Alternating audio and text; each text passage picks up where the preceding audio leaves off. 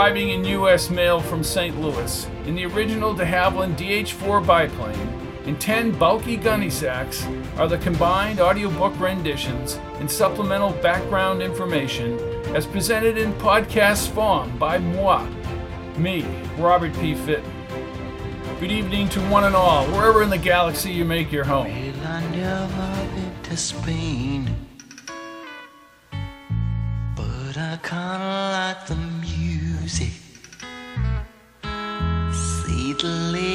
Are insane there,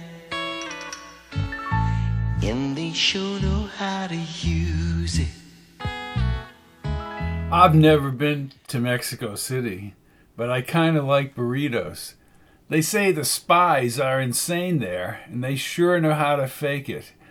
Folks, we're in late September of 1963, 90 days from the assassination of President Kennedy. As Patch and Shari arrive in Laredo, Texas, Pilatus has set up Patch with an assignment to find out if Lee Harvey Oswald is on the bus to Mexico City. It literally took me months of reading books and opinions on the subject of Mexico City to come up with a conclusion. In fact, when I wrote the book, I had two alternate scenarios. The reason I chose one pathway to Mexico City is evident as the chapter unfolds, and I'll talk about more of that later. As Patch counters more creepy spies asking a slew of questions, Shari finds trouble in Dallas. Tonight, we're going to Mexico City, 1963. Here is episode 6 of Return to Dallas. Hotel Charlemagne, New Orleans, Louisiana, Sunday, September 22nd, 1963, 9 a.m. I don't think that going to Mexico is remotely safe, Patch, she said from across the room. She turned at the window drapes. Patch closed his eyes at the table and rested his chin on his clasped hands. We've been over all this before, Shari. I don't have a choice. Somebody wants information. I'm sure Pilatus would have gone himself, but things got too hot. He knows more. I know he does. He deliberately got himself captured in that bank, she said as she crossed the carpet. He took himself out of whatever he was doing, or whatever he found out. Her glassy eyes focused upon him. And you really think that you can just report on this Mexico thing without someone coming after you? It's certain they will kill me if I don't do it. Oh, Patch, she said, crying as she held him. Listen, I could take a bus from New Orleans to Texas. I'll get a bus schedule, and then to Mexico City. I'll do as Pilatus says. Then I'll come back to New Orleans. This is so very dangerous. He wiped around her eyes with his hand. I can accomplish this real quick and be back in a couple of days.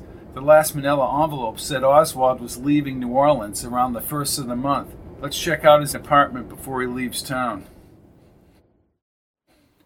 4907 Magazine Street, New Orleans, Louisiana, Sunday, September 22nd, 1963, 1:12 p.m.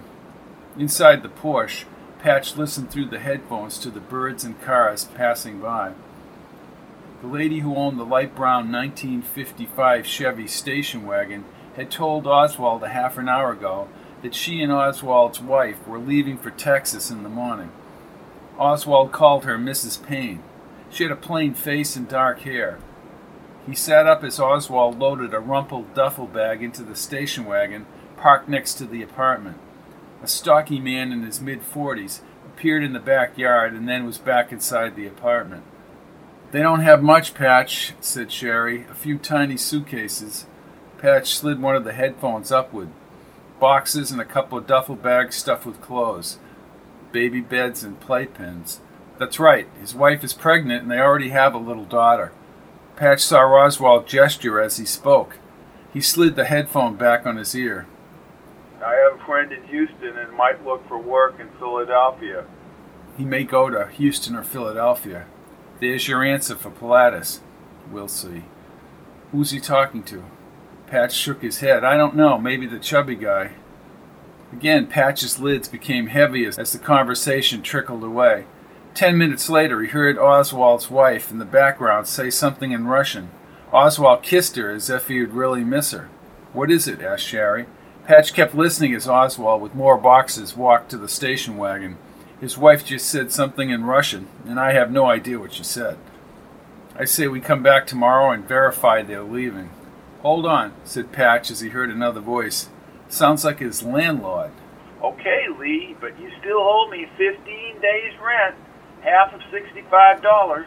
I'll see that that station wagon is packed with your personal belongings. My wife is going to have a baby, and they are moving to Texas. I will be here in the apartment. Is he going to Mexico or not? He could be lying. Hotel Charlemagne, New Orleans, Louisiana, Sunday, September 22nd, 1963, 9:45 p.m. Patch waited at the front desk as the clerk retrieved the phone message. In his hand, he held a Greyhound bus schedule. He had circled the bus route for Thursday afternoon to Laredo, Texas from New Orleans at 4:45 p.m. That trip allowed him one option to follow Oswald into Mexico, even though Pilatus had said Oswald would more likely arrive in Laredo from Houston. The more viable plan would simply be to trail him directly out of New Orleans. Patch believed that the two options would coincide and that Oswald would be on that Laredo bus. There was a phone message for you, Mr. Kincaid, said the bald headed clerk. I apologize, but I must have misplaced it. I'll, I'll have the bellboy bring it up to your room. Again, I, I apologize. No problem. Do you know who it was from? I, I'm sorry I didn't take the call. Okay, send it up to my room. Patch walked over to the wood paneled elevator. He pushed the button for the 11th floor. As the brass doors closed, he tried to figure out what Oswald was up to in Mexico City. Given his activities of the past 60 days, Oswald might attempt to penetrate certain groups. Perhaps he was going to do that once he came back to the United States. Or, if he were going to the Cuban and Soviet consulates, he could be requesting something from them. Patch remembered Pilatus's warning about staying in the shadows. He would have to document Oswald's activities and not get caught himself. The doors opened and he walked into the hotel hallway. Still deep in thought about his trip, he knocked on room 1111. Sherry called out his name from behind the door. Patch? No, it's Sweetness. The chain rattled and she opened the door but then ran back inside. Are you okay? I have to see what Hoss does. What? he asked as he closed the door and reinserted the chain. Hoss? See, this floozy from San Francisco ropes him into being his wife. He looked at the western mountains on the TV. Oh, Bonanza. Right. Oh, sure, he can love her, and then, and then. And then what? smiled Patch. She seduced Adam, and, and she still tries to marry Hoss. Well, damn. He fell back on the bed, still holding the bus schedule. I found a bus to Laredo on Thursday. Don't do it, Hoss, she said, leaning toward the TV. She told him it wasn't Adam's fault. Well, glory be, repeated Patch, and he set the bus schedule on the side table. You wouldn't do that, he said, imitating the TV. Oh, Hoss still thinks she's as pure as the driven snow. Oh no, someone with a shady past, said Patch from the bed. She stood up and sat on the bed next to him. Again, she repeated what she had just heard on TV. Once you made up your mind that I was the one, then you wouldn't have to search no further, ever. Is that right? She nestled herself on top of him and kissed him. Maybe we should watch Bonanza every week. She parroted the final line. There goes one we'll never forget. Then she did leave. As they rolled over on the bed, a loud knock on the door echoed around the room. Oh no. Oh yes. Patch slid off the bed and clamped his hand over the 38. Who is it? Bellboy with your message. Okay, he said, gripping the gun as he headed for the door. He slid back the chain and opened the door. A thin man in a brown uniform handed him a white envelope. Patch gave him a dollar and thanked him. He locked up and went back to the room as the Bonanza theme song played on the TV set. Patch glanced at the TV and ripped open the envelope. He slid out the pink piece of paper. This is impossible. From Dr. Alexander Moon to Patch Kincaid, the time traveler. Message You can eliminate one except when there's two, and now there's just one. Moon. What is it? She looked at the note. Somebody's idea of a bad joke? No. The younger one. the Moon of this time period. Moon got to his earlier self. Then I did come back through time. That's what happened. 4907 Magazine Street, New Orleans, Louisiana, September 23rd, 1963, 10:06 a.m. The thin-framed Oswald hugged his brunette wife and held onto her for quite some time. They moved back into the house. Patch saw silhouettes of Mrs. Paine and the fat guy inside the station wagon. He turned up the audio in his amplifier. Paine's voice was clear. Naushon Island is near Martha's Vineyard in Massachusetts. Two weeks. Beautiful area. Nice place to vacation, no doubt. Oh, that was just the beginning. Really. He leaned forward. Where the hell is she? Let them have a few minutes together. I went to Vermont next, and I stopped at a college I went to around Philadelphia. I stayed at the main house outside Philadelphia another two weeks. You have time. I saw my sister in D.C. and some friends. Do you know that I was able to hear Dr. King's speech on the mall? I heard there was over a hundred thousand there. More than that, I went back to Philadelphia for the Labor Day holiday. I next saw my mother in Columbus then to Antioch College in Ohio. I graduated from Antioch in 1955. Then I traveled to Indiana. When I heard about the bombing of the Sixth Street Baptist Church in Birmingham, well, I drove to Alabama to donate some money. Then I made my way over here to New Orleans. A lot of traveling, a lot of cities. A few seconds later, Oswald and his pregnant wife walked around the corner with their daughter. He opened the rear door and ushered his wife and daughter inside. After some time, he closed the door and walked around to Mrs. Paine. He leaned toward the window and again said something about Houston. Patch watched the station wagon, loaded with Oswald's personal effects, back out. Oswald himself stood steady at the corner and watched them leave. Mrs. Paine turned into a gas station down the street. Patch took off the headphones. Oswald finally went back in the house. Back at the station, the attendant checked the tire pressure on one of the station wagon's tires. Do we just wait here for him to leave for Mexico? Patch pressed his lips. Our main thing right now is Mexico. We'll check the post office box, but let's just relax until Thursday. Go to the park or the beach. I have a feeling Mexico will be very challenging. Chapter 38 Lafayette Square Post Office, New Orleans, Louisiana. Wednesday, September 25th, 1963, 7:45 a.m. Patch carefully crossed the Lafayette Post Office's tile floor. Later, he would buy some donuts and coffee for the hotel room. A greasy-haired man in khaki pants and a lightweight jacket lingered at one of the boxes. As Patch walked closer, he thought he had seen this man in one of the New Orleans bars, but he wasn't sure. The man pulled out a single white envelope and closed box 300061, Lee Oswald's box. The man locked the box and smiled at Patch as he passed. Morning, he said in a Spanish accent. Morning, Patch answered as he stepped over to his own box. The man, maybe five foot eight or nine, walked up to the closed counter. He removed the brass key from his pocket and slipped it under the corrugated metal enclosure.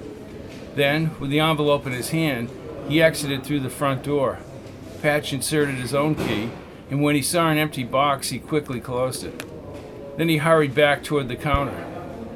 When he saw the discarded key under the window cover, he ran toward the exit.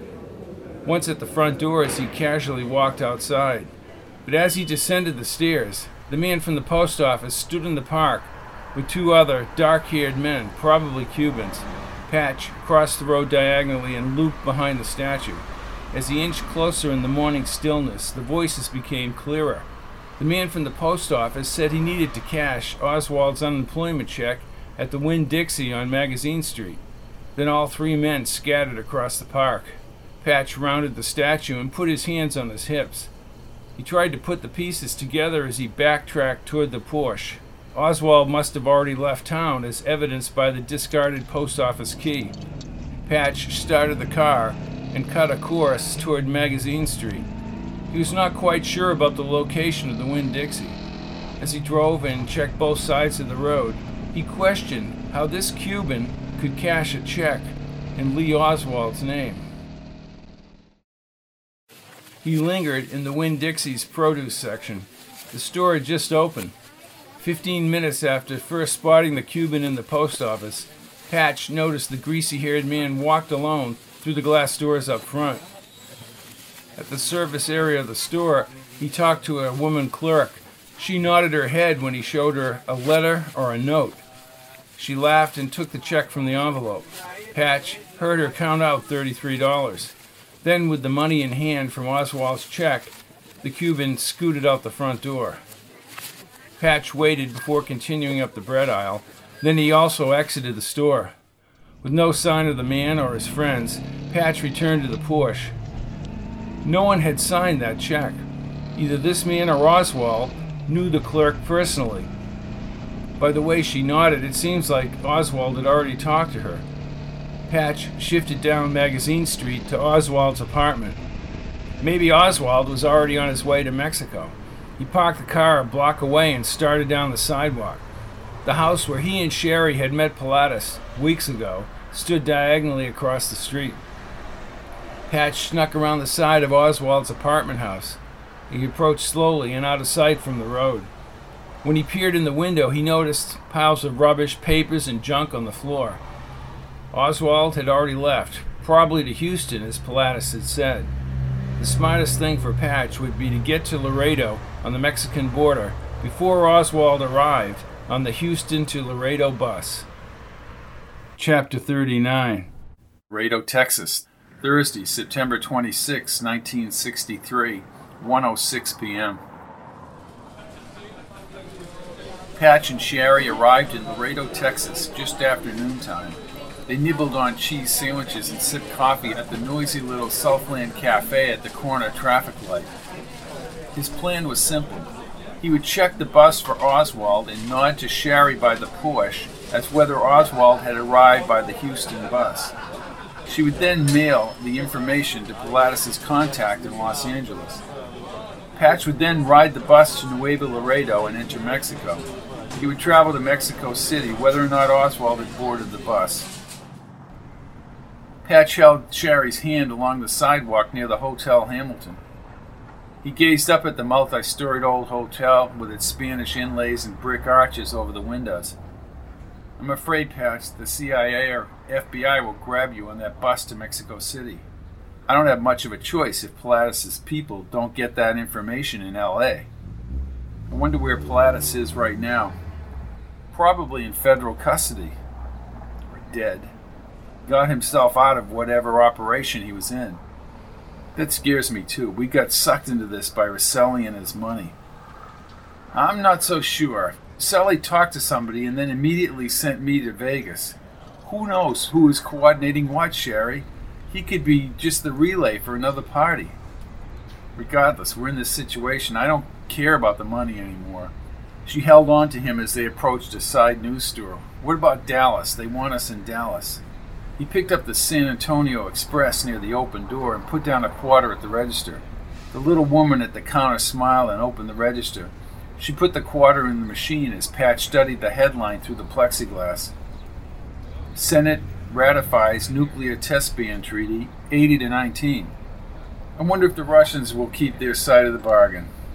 I bet you're not the only one thinking about that, he said back on the sidewalk. The Joint Chiefs and the Pentagon must be apoplectic apoplectic? You sound like Walter Cronkite. CBS News, said Patch, covering his left ear and lowering his voice. He smiled and folded the paper under his arm. Sherry, you check into that hotel where we met Jim Pearl, the Cabana Motor Hotel. Right. I will call you once I'm back on the bus from Mexico City. Then I'll head right up to Dallas. You have Rosselli's number, McWillie's number, and DeValley's number. If you see or hear anything related to Moon or anything else threatening you, call them right away. I also have the gun. Don't give Moon any breaks. He handed her Pilatus's request. Here are two letters in the envelope to the LA address. Use that mailbox at the terminal. I say he's not on the bus, Patch. Unknown, sweetness.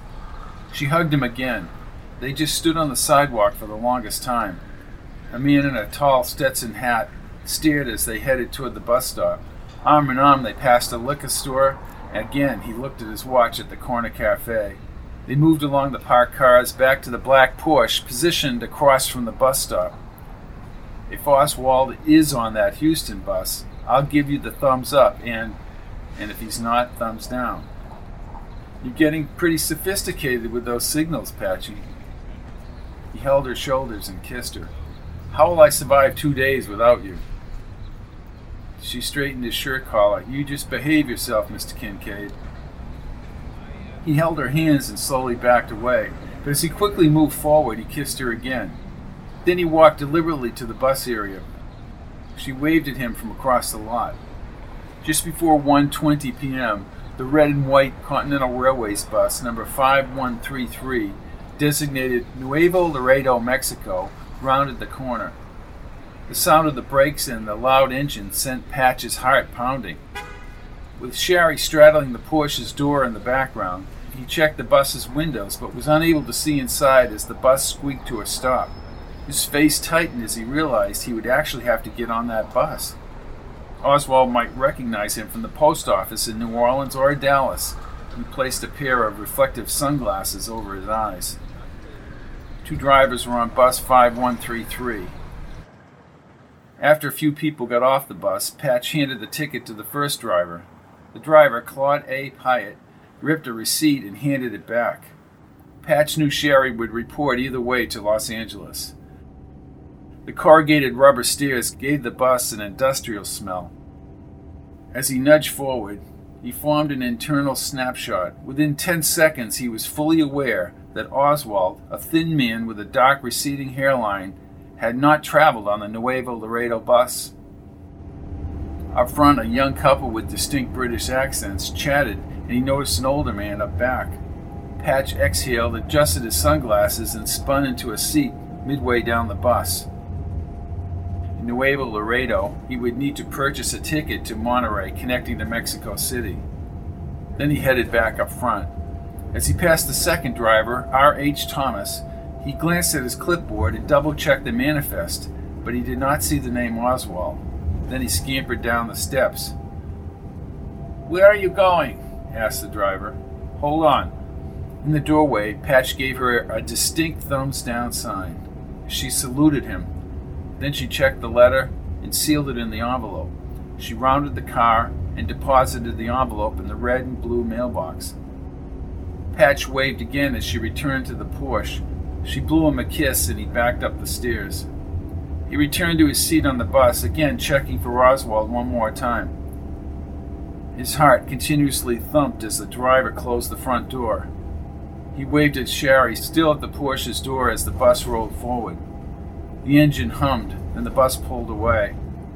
When he glanced out the window again, she had driven around the corner.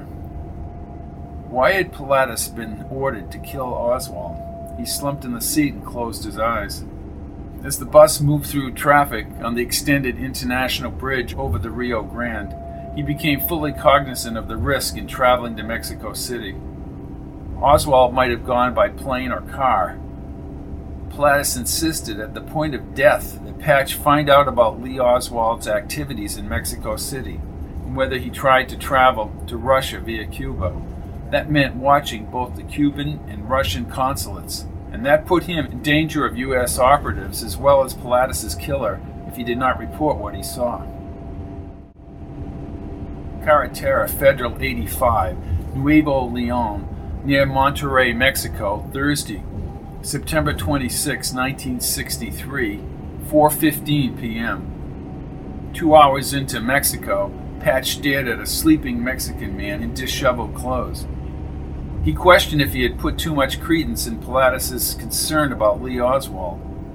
The noisy bus had at least 40 passengers, mostly Mexican. He easily passed through customs in Laredo with his tourist card and handed a carbon copy of the form FM8 to a Mexican immigration inspector. He got close enough to the woman typing the passenger list on Mexican form FM11. Neither the name Hidell nor Oswald appeared on the list. He double checked that fact when he later signed the list. They inspected his gym bag and he boarded the noisy Flecha Roja bus number 516. What lay ahead? past Monterrey and at the embassies in Mexico City. Patch stretched his legs at a 10 minute rest stop in Sabinas Hidalgo, halfway to Monterrey. Then he returned to his section on the bus. English speaking passengers were designated in the first four seats. As the bus continued to Monterrey, he listened occasionally, feigning sleep, to the general conversation of the couple from England in the seats up front. They were journeying to study the Indians in the Yucatan. I'm en route to Cuba, said a wiry haired man with a Midwest or Chicago accent through the bus noise. Patch sat up and blinked his tired eyes. I have to go via Mexico because it's illegal to travel there from the United States. He caught a glimpse of a man near 30 with curly, blond, wiry hair. This man, not Oswald, proclaimed that he wanted to go to Cuba just as Pilatus had told Patch Oswald might try to do. I'm secretary of the New Orleans branch of the Fair Play for Cuba Committee. Patch opened his eyes at the lie. He visualized images of the real Oswald handing out the flyers and confronting the anti Castro people. Patch sat up fully in the seat. Why would you want to go to Cuba? asked the British guy as his wife looked on. The noisy children on the bus strained Patch's hearing. To see Castro if I could, answered the unknown man. In his mind, Patch called the man Blondie. Patch knew from New Orleans that Oswald played both sides of the Cuban situation. Now, some man sounding like Oswald was headed to Mexico City because he wanted to travel to Cuba, a country that just a year ago had brought the world to the edge of a nuclear nightmare. Pilatus must have known this information. The bus rolled across the arid hills, and when he did not hear any more from Blondie, Patch slumped down in the seat. A fat faced old British gent with a sharp British accent spoke to Blondie. Patch must have slept past the stop at Monterrey because two young women, both speaking with an Australian dialect, were now on the bus. Blondie asked the old bulldog Englishman, Hey, I wonder how you say, How can I help you in Spanish? The older man shrugged his shoulders and seemed annoyed. Patch checked his watch. It was now 7:30 p.m. and he had missed the Monterrey stop. Blondie stood and walked past Patch toward the two ladies seated in the back of the bus. I'm from Fort Worth, Texas, he said, introducing himself. Where are you ladies traveling from? Uh, we're Australians. They called themselves Pamela and Patricia. Where have you been visiting? What places? At Washington, D.C., Miami, we stayed a week. Then we went to New Orleans, down through Texas to Laredo. I was in Japan when I was with the Marines. That's the closest I got to Australia. I would very much like to go to Australia. Maybe you will. Oh, well, I've been to Russia. Have you have either of you been to Russia? Oh no. But a friend of ours, an Australian, has been to Moscow. What were you doing in Russia? asked the other woman. Patch sat up. He had the same question circulating through his head. How did you get to Russia? Did you have trouble getting in? Oh, I was studying there. I had an apartment in Moscow. Interesting. No, here, look. This is my passport. A Russian stamp? Pilatus had been told by the Russians to kill the real Oswald. Why? Patch leaned back in the seat and closed his eyes. What was so important about Oswald that Pilatus and the Russians wanted him dead, and that someone had gone to the great trouble of creating this charade? Chapter 40 Luis Potosi, Mexico, Carretera Federal 57, Friday, September 27, 1963, 3:20 a.m. And without using too much Spanish, he ordered a respectable sized meal at the counter. Patch stepped outside. The old man from Britain talked to the two young women briefly as they prepared to board the bus. The woman named Pamela tried to be friendly with the old man. How is the weather going to be in Mexico City? I mean, what is it like usually? The old man maintained his grumpy facade. Young man who was traveling beside you probably has traveled to Mexico also. Why don't you ask him? The old man and the woman boarded the bus. Blondie returned outside. Patch entered the food area before Blondie was aboard the bus. He ordered a cheese sandwich and coffee, but wondered whether he could eat the sandwich because of his fatigue. The idling bus produced stinky fumes along the curb. He carried the sandwich across the concrete up the stairs of the well lit bus. The woman sat in back, but Blondie stared pensively out the darkened window. Patch slid into his seat and tucked the sandwich in his pocket. Then he sipped the cold, bitter coffee as the bus engine revved. He finished the coffee and crumpled the paper cup as he closed his eyes. Fatigue easily overcame him and he slipped into a light sleep. He opened his eyes to wispy orange clouds when the bus slowed and rocked. Blondie slept across the aisle from the Australians. Patch had dropped the crushed paper cup to the floor. Someone said in Spanish that they were in San Juan del Rio. His watch had just moved past 6:30 a.m. He leaned against the window and like most passengers he decided to sleep. Between consciousness and sleep he heard Blondie and the woman's voices. At 8 a.m., only two hours remain until their arrival in Mexico City. Where are you staying? Well, I think we'll refer to the Mexico on $5 a day. It's pretty reliable for us. Previously made several trips to Mexico. I recommend the Hotel Cuba in Mexico City. It's clean and cheap living. Well, I, I think we'll go our own way. I'm not suggesting the Hotel Cuba because I'm going there. I'm just suggesting it to help you. Blondie's voice and expressions annoyed Patch for some reason. Maybe he had just given up too much information about the real Oswald. He settled back in the seat. Although he kept his eyes closed, he did not sleep during the final two hours to Mexico City. Now he felt compelled to follow Blondie. Again, he would be careful to shield himself from both Blondie and the intelligence operatives from multiple countries. For his own protection, he would write down nothing and memorize what he had seen. The bus braked and hummed to a stop just after 10 a.m. He opened and closed his eyes several times. He slid the San Antonio paper from inside his jacket and pretended to read. Blondie's blurry figure passed by. He carried with him a medium sized Naugahyde brown bag with a zipper. The lively and informative conversation with the women had ended. Patch glanced out the window. Now he would need to follow Blondie in an unfamiliar city. He held the ENCO Mexico map in his hand. Back in Laredo, he had outlined the Cuban and Russian embassies. Then he peered out the window. Blondie approached the two women as if he was saying goodbye. Patch grabbed his own gym bag and followed the line down the aisle. The two women hailed a cab as Blondie, without a map, walked briskly down the sidewalk. Maybe he had previously been to Mexico City. Patch squeezed between a man and an older woman. The warmer air outside had a touch of smog. Blondie moved steadily ahead within the sidewalk stragglers. At least 200 feet separated the two men. For Blondie to move so deliberately, he must have walked these streets in the past. Exactly four blocks from where Patch had stepped onto the sidewalk, Blondie entered a solid red brick building with concrete sections. The building had four floors and firm metal case windows. A dark neon tube outlined the letters of the Hotel del Comercio at 19 Calle Sahagun. Good morning, senor. I am Gamaliel Garcia Luna, owner of the Hotel del Comercio. His stomach jolted when he saw Lee H. Oswald's signature freshly scrawled in the hotel ledger and next to room 18.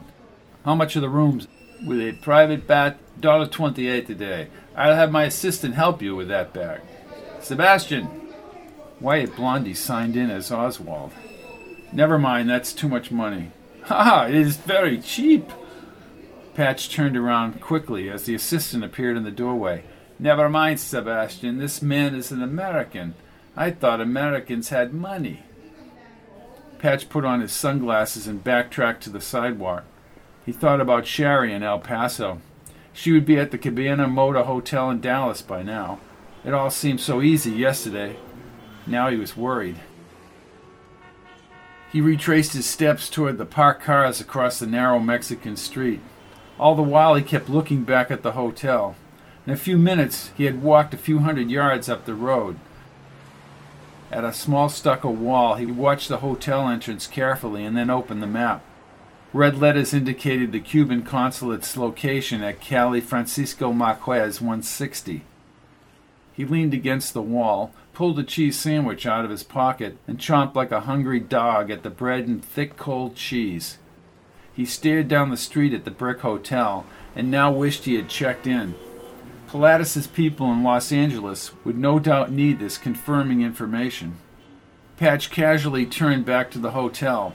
Blondie, on foot, moved rapidly down the sidewalk. Patch opened the San Antonio paper and turned the page. Through his sunglasses, he saw Blondie repeatedly turning his head in Patch's direction.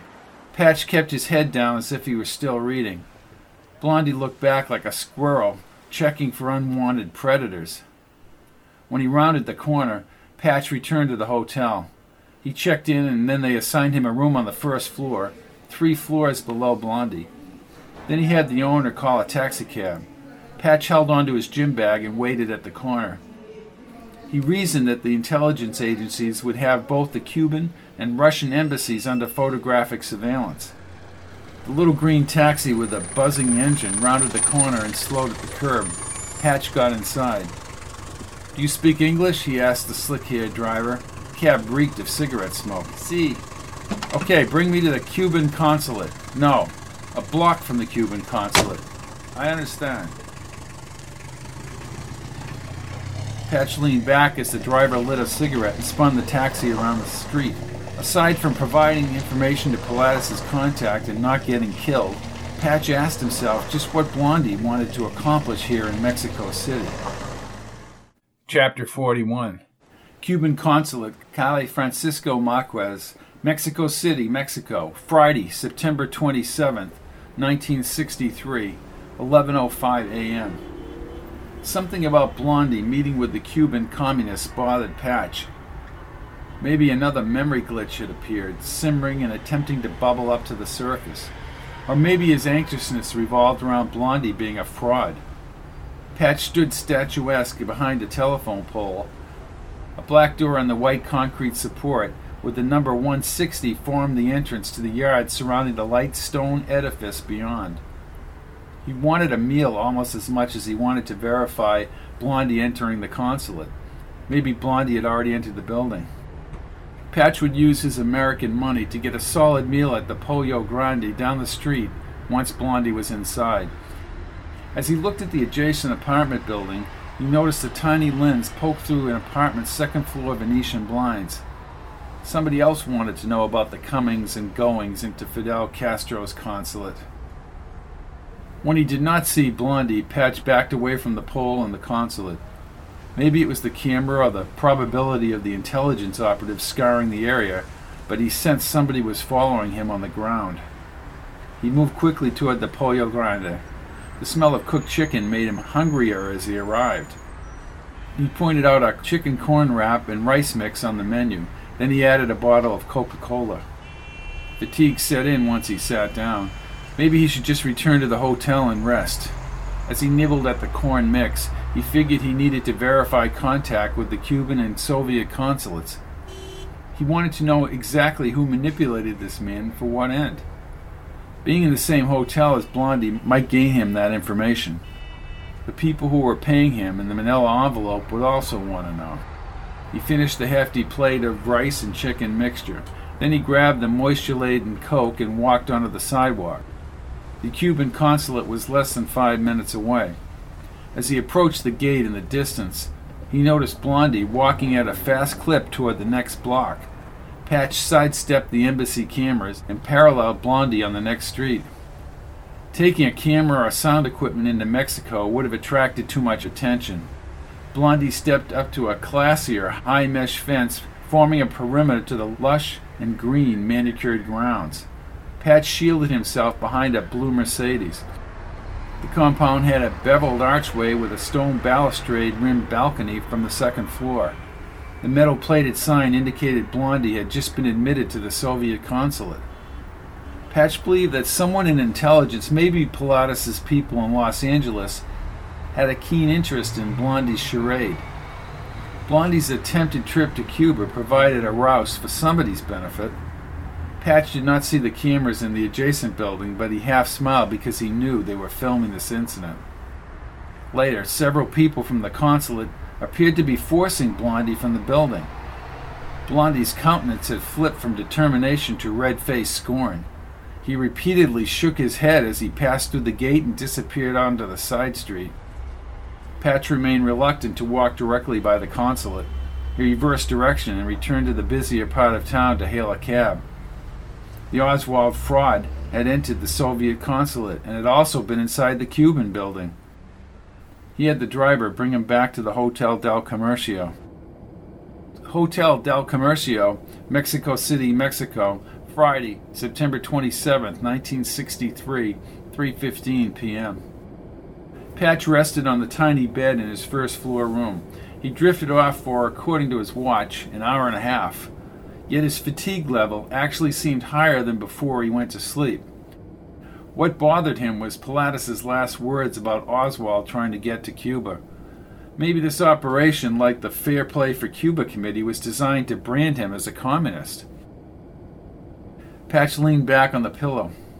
He placed his cupped hands behind his head. Blondie passed outside the window's metal panes. Patch whipped his body around, laced up his shoes quickly, and swept his jacket off the chair. Then he opened the hall door. Once in the lobby, he again had the owner call a cab. At the curb, Blondie moved steadily farther down the street. This time, when the cab arrived, Patch had the driver race toward the Cuban consulate. He arrived at the same spot, diagonally up the street, just as Blondie entered the side door with a guard. Pilatus's contacts in Los Angeles needed to know Blondie had entered the Cuban consulate several times. He tipped the driver and then waited behind the telephone pole. The apartment camera poked through the blinds up the street, but even at this distance, he sensed the monitoring. Blondie had bounced between the Soviet and Cuban consulates, with the majority of the time at the Cuban location. Some type of coordination or attempted orchestration had taken place. When Patch returned to Laredo, he would write everything down and send it to Los Angeles. Once back at the hotel, he could further track Blondie's movements in Mexico City. Patch Kincaid, called a raspy voice from above and behind. You can run, but you can't hide. Your little journey in time has ended. A rifle's crack expanded outward as a bullet instantly ripped into the brick wall near his left hand. Patch immediately dove over the wall into somebody's vegetable garden as two more shots sent shockwaves around him. A bullet pinged the brick wall and another one tore into the garden soil. Machine gun fire erupted back on the street. Patch wobbled on his belly, fingers in the dirt under the beanpole leaves. With additional automatic weapon spurts, the situation spun out of control. People cried out, and men shouted out orders in Spanish.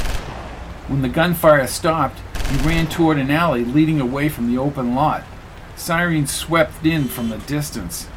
Patch glanced over his shoulder as he jogged toward the alley. In the brightness at the end of the alley, there were five men in sport jackets brandishing automatic weapons, all aimed at Patch.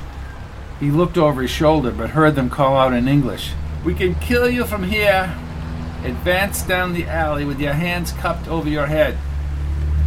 He hesitated only for a second and then placed his hands clasped over his matted hair. The five men, already running, quickly surrounded him. They pushed him to the ground and handcuffed him. A glum faced man with thinning dark hair and lifeless black eyes looked down at him. He slowly placed a handgun's barrel against Patch's head. Kincaid, what are you doing here? I was forced to. No one forces a man to do anything. He shook his head. You would have been smart to do as you had been told. Who are you? My name is Carmen Belvedere. Your instructions were simple, yet you chose to come to Mexico City. It's not my fault. Don't play the innocent routine with me. Trafficante was told you weren't innocent when Higgins escaped to Cuba. I don't know what you're talking about. Same story you told him at the Grapeland Heights house two years ago. I don't buy that story. You went over the edge.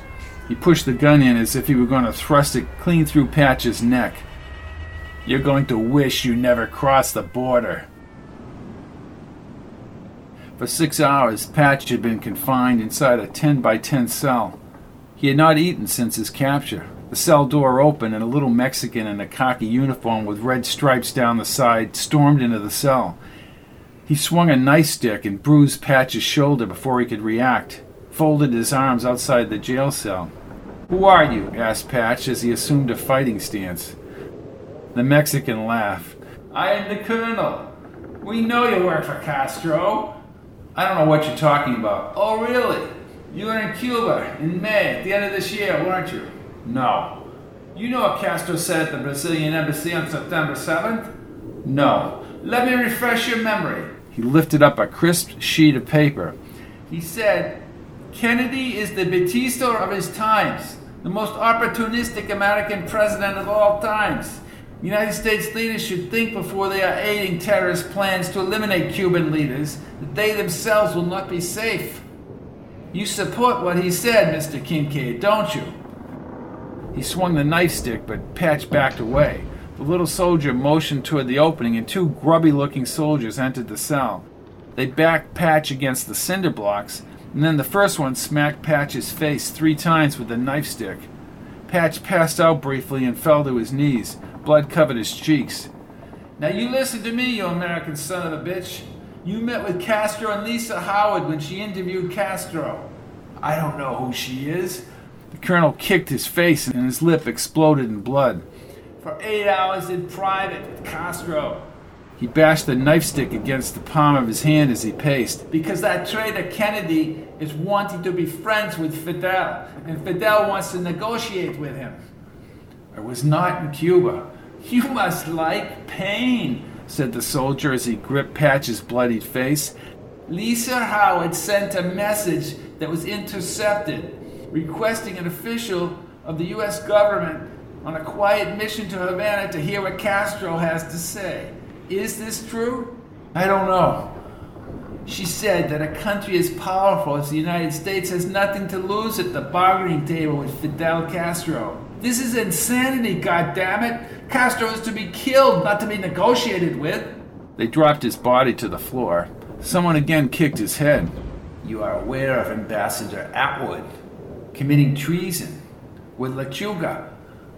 They lifted him up again. You will answer me. I don't know any Attwood or the other man. Kennedy is instructing Attwood to have secret talks with Fidel. How would I know that? Because Attwood's memorandum to Harriman and Adlai Stevenson. Attwood asked for permission to establish discreet, indirect contact with Fidel Castro. In a whisper, he spoke to the colonel. You are torturing the wrong man. They pushed Patch into the wall, and then he bounced to the dirt floor. The soldier started another tirade, but then left. The cell door closed metal tight. Patch's numb face had dried blood and swollen bones. Belvedere stared at him through the bars. Then he followed the colonel down the hall. Patch heard them walking away as he passed out. Outside light now entered the cell. A tall pipe cleaner of a man with thick glasses and a black Homburg hat smoked a cigarette in the doorway. He wore a dark suit and a dark tie. Patch felt water splash across his face. You seem to be a man with great ambition, Mr. Kincaid, he said as if he were slurring words for effect. Patch shook his head and tried to lick the water off his cheeks. Strange that you've been in Cuba since 1961, isn't it? Wasn't there water? Oh, you want some water? Shame. Sorry about that. Do you know that eight days ago, President Kennedy set in motion William Attwood's direct contacts with Carlos Lechuga? You know him as the Cuban ambassador to the United Nations. No. He pitched the water in Patch's face a second time. Patch reached with his tongue for the droplets. The man adjusted his glasses. For the first time, he noticed this man wore a white shirt and a striped tie. I have in my notebook the actual instructions to Lisa Howard. Quote, I then told Miss Howard to set up the contact. This is to have a small reception at her house so that it can be done very casually, not as a formal approach by us. Howard met Lechuga at the UN in New York last Monday and brought Mr. Lechuga to meet Attwood in her apartment on Park Ave. All this is very disconcerting to those who oppose communism. Don't you agree? I know nothing about this. The Attorney General met with Attwood in D.C. on Tuesday. He said the matter of negotiating with Castro was worth pursuing. Kennedy has big plans. This is nothing short of treason. Wouldn't you agree? No. He began writing down every response from Patch.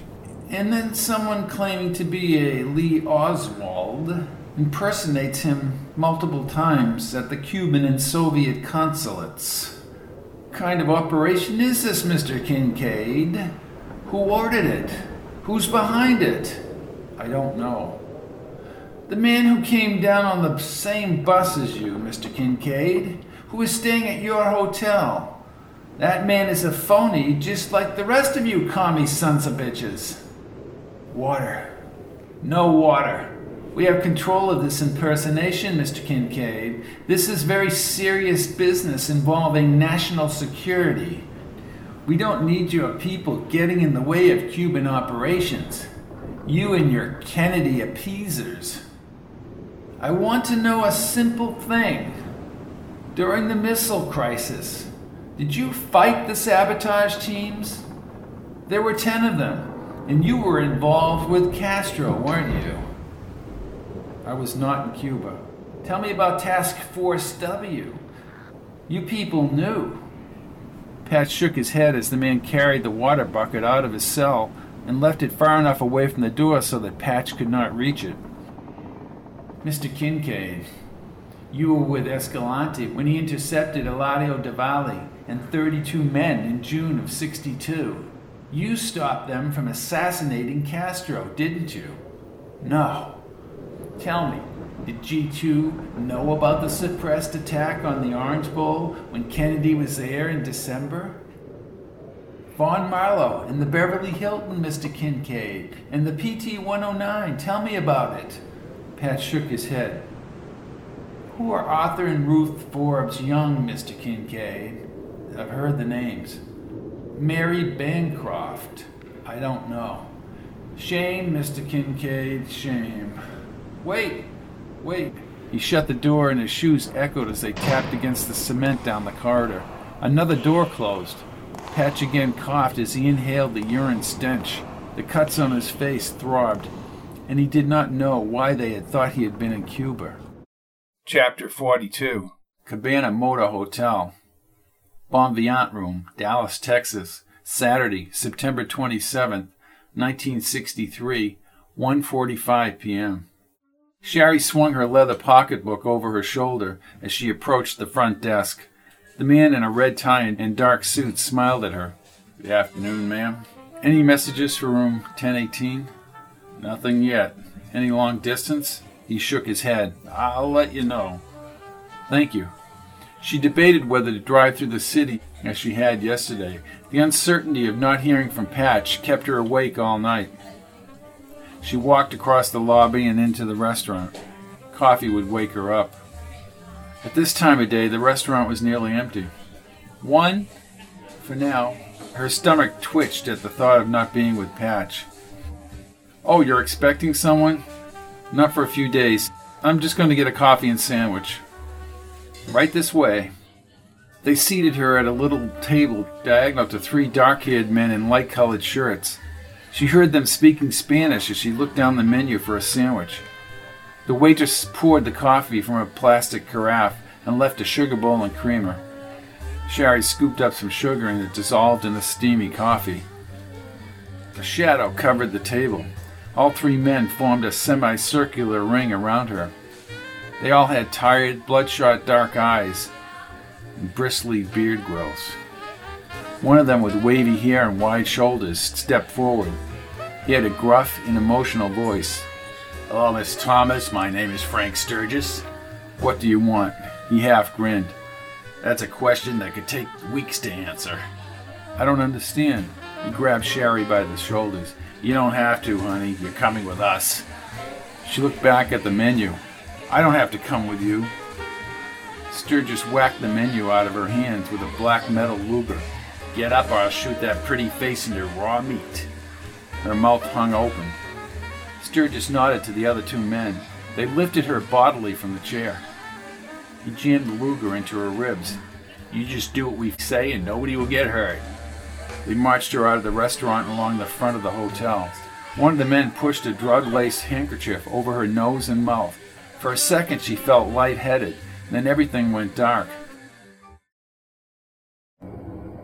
From a wide brass bed, competing with the air conditioner's hum, she heard a loud phone call outside the white paneled door. Someone named Leopoldo sounded if he were a salesman on the phone. Yes, Mrs. Odio, what do you think of Leon? No, no, he's a former Marine and is an expert marksman and kind of loco, yes? No, Kennedy should have been assassinated after the Bay of Pigs. It's easy to do it. She sat up and climbed off the bed. The sound of the slider opening accompanied someone hanging up the phone. What did you tell Mrs. Odio yesterday? Angelo and me. We said we were members of the Junta Revolucionaria. Oswald, we told her, was an American sympathizer who could be part of killing Fidel. So she approved of what you said. No, she wants no part of criminal activity. We made our point that she and her sister will know that we had Oswald with us, and we'll let her know we were trying to solicit money for our cause. Sherry fell back on the bed. Outside the room, they started another loud conversation.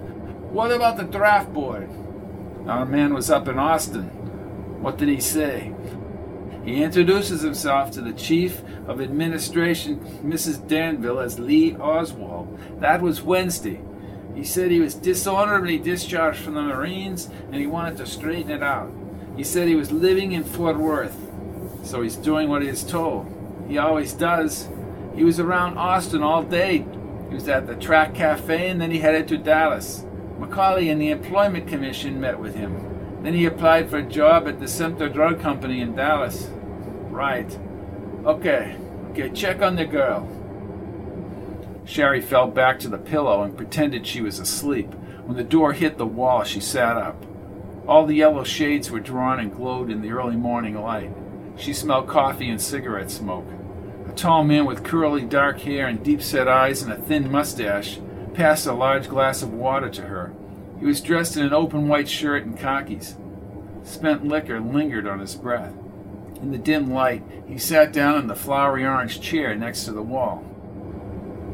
Miss Thomas, he said in a clear Spanish accent, it may not seem like it, but you are here for your protection. So you knock me out just to get me in here?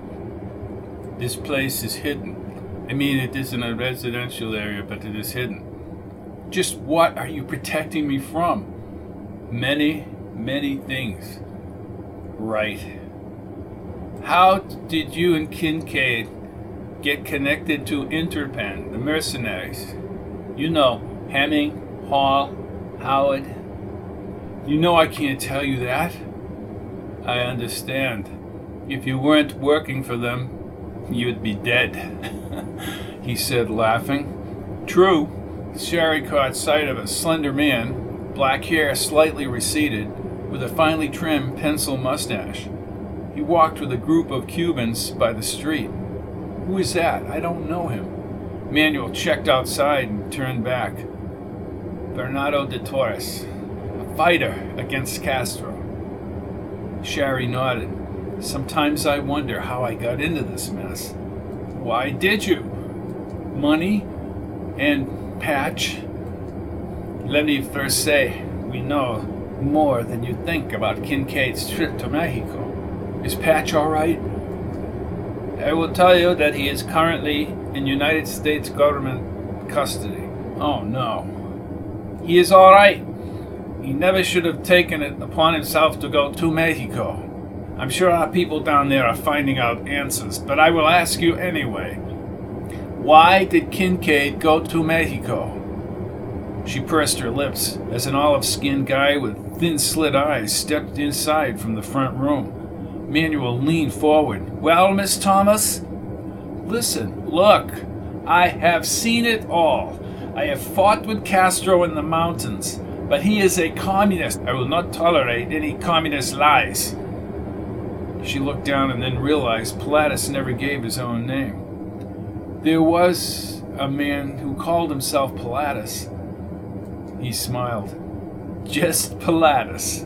Just Pilatus. We first met him in Jackson Square in New Orleans. What did he look like? Tall guy, reddish blonde hair, always combed back with hair cream. Brown eyes, was calm and level headed. This one man, he convinced Kincaid to go to Mexico. Yes, he needed to know if Oswald was on the bus from Houston to Mexico City, Patch headed for Laredo. Oh, Christ, said the other man as he pounded the wall. I know who the hell he is. This man Pilatus shot up the bank in El Paso, didn't he? Yes, he did. He was trying to get out of something, people after him. Pilatus got screwed up in a plane crash years ago. He's been in and out of veterans hospitals. He's retired from the army with a disability retirement because of brain damage. Sorry he conned you. Seemed pretty real to me. Oh, I'm sure. Kincaid should not be in the middle of this. Her stomach wrenched. Oh, God. Mexico City is not a pleasant place. What about Oswald?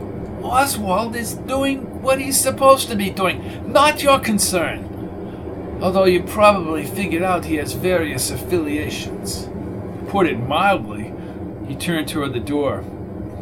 Rico, what's the breakfast story?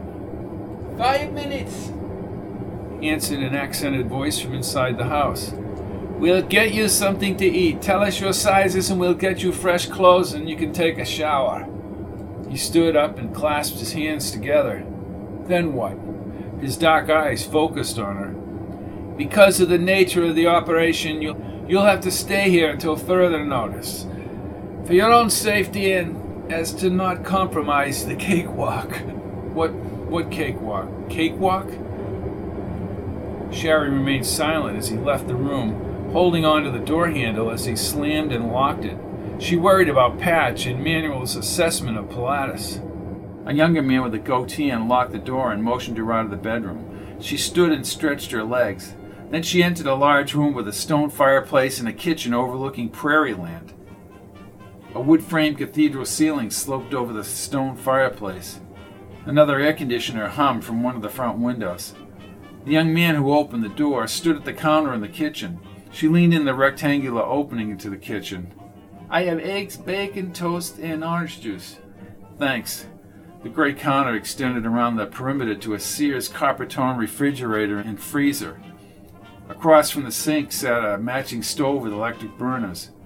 White towels covered the floor from counter to the slider, facing the backyard grass and the stockade fence. A few spreading oaks separated the property to the prairie. I'm supposed to get you sizes for clothing. How long am I supposed to be here? I, I don't know. Sherry looked at the colorful plastic plate and steaming eggs and bacon on the table. He placed a small orange glass dotted with moisture onto the plastic tablecloth. She pulled back the wooden chair and sat down. My size is five and my shoe size is seven. She bit into the toast coated with butter. The guy grabbed a pencil out of the mug full of pencils and pens. He wrote on a tiny white pad on the counter. Then the phone rang. He stuffed the pencil over his ear and raised the phone to the other ear. Hello? Yes? No, he stepped out. Howard? Yes, I will tell him. I will tell him, Mr. Howard, that you called. He will want instructions and additional funds. Yes, sir. Goodbye. He wrote something on the next sheet. Then he brought the frying pan to the white ceramic sink. As he ran the tap water, she let the juice cool her dry throat. What's your name? He looked up and smiled. Rico. Cuban? Yes, man, I was born in Cuba. Yes. And now you are in America. He dried the pan. Until Castro is removed. I understand. She crunched the crispy bacon. This is good. Did you cook it? I did. I was a chef in Havana. We left in 1959 after Castro came to power. I can tell you're a chef. He smiled and put the pan away. As he moved toward the refrigerator, Manuel returned through the front door. A camouflage man behind him carried an automatic weapon into the front room. Manuel leaned through the opening between the kitchen and the living room. Tell me something significant about Lee Oswald. She finished chewing the crisp bacon. Then she sipped the orange juice again. He was involved in training soldiers at Lake Pontchartrain. Jesus Christ, that took some doing. Did those directions come in your P.O. box? Yes. Who is in charge of your operation? We don't know. How did you get started on this post office thing? She gulped and her eyes watered. I'd rather not say. You're going to have to say. Pilatus, she lied, afraid of incurring the wrath of Johnny Rosselli. Manuel nodded and then he walked around into the kitchen. Did Pilatus have you relay any information to anyone? Yes, some address in LA. I don't have it. Where is it? Patch knows it. He stared at her and then walked across the tiles to the phone. Manuel, you need to call Mr. Howard, said Rico, scrubbing another pan. When did that call come in, Rico? Came in just now. He nodded and spun the dial once. Operator, I need to place a clear call to Miami. Yes, Elko Cuchilla. Manuel turned and leaned toward the counter. His dark eyes darted back and forth as he thought. He nodded and then stood up straight. John, is there a Los Angeles address given to Kincaid by BPR? Right. I have been informed by Miss Thomas that Patch Kincaid has that address. They destroyed all their notes. Me know what Mexico says. Then they need to understand exactly how Kostikov and the Russians feel, really. With Askew coming over, that was stupid. He never had orders to lose his temper. Right. I'll get back to you after I get back from Oklahoma. Sherry set down her fork as he hung up the phone. This is what I don't understand. Manuel pinched the bridge of his nose. I have the mother-in-law of one of the Dallas deputy sheriffs snooping around here, I don't need any more bullshit. What is it you don't understand, Miss Thomas? Maybe I do understand. She stood and assumed a more alert stance. We give you the information and then we're done. That's a little far fetched. We will, however, go over in detail your complete surveillance of Oswald. Why here? You ask too many damn questions, he said as he headed to the living room like a runner breaking for second base. I want to talk to Patch. The camouflage guy opened the door and fanned the weapon as he slammed the door shut. She looked at Rico, placing the pan in the drying rack. You wish more food? What I want, senor, is the truth. Researcher John Armstrong asked this question Show me one picture of Oswald in Mexico City. I would ask, play back one recording of the real Oswald at one of the consulates. How about witnesses who testified to observing the real Oswald anywhere in Mexico City? Why was Sylvia Duran tortured into a confession to testify the real Oswald was at the Cuban consulate, only to years later recant her statement? I've created a scene with Phillips and Howard Hunt, not real, but certainly in character, questioning the reality of Mexico City. And most importantly, Mexico City sets up Oswald as trying to get to Cuba and later the Soviet Union. I'm Robert P. Fitton, just reminding you that this entire book leading to the fingering of Oswald killing Kennedy, there's a whole lot of framing going on. I'll be back next week. Good evening.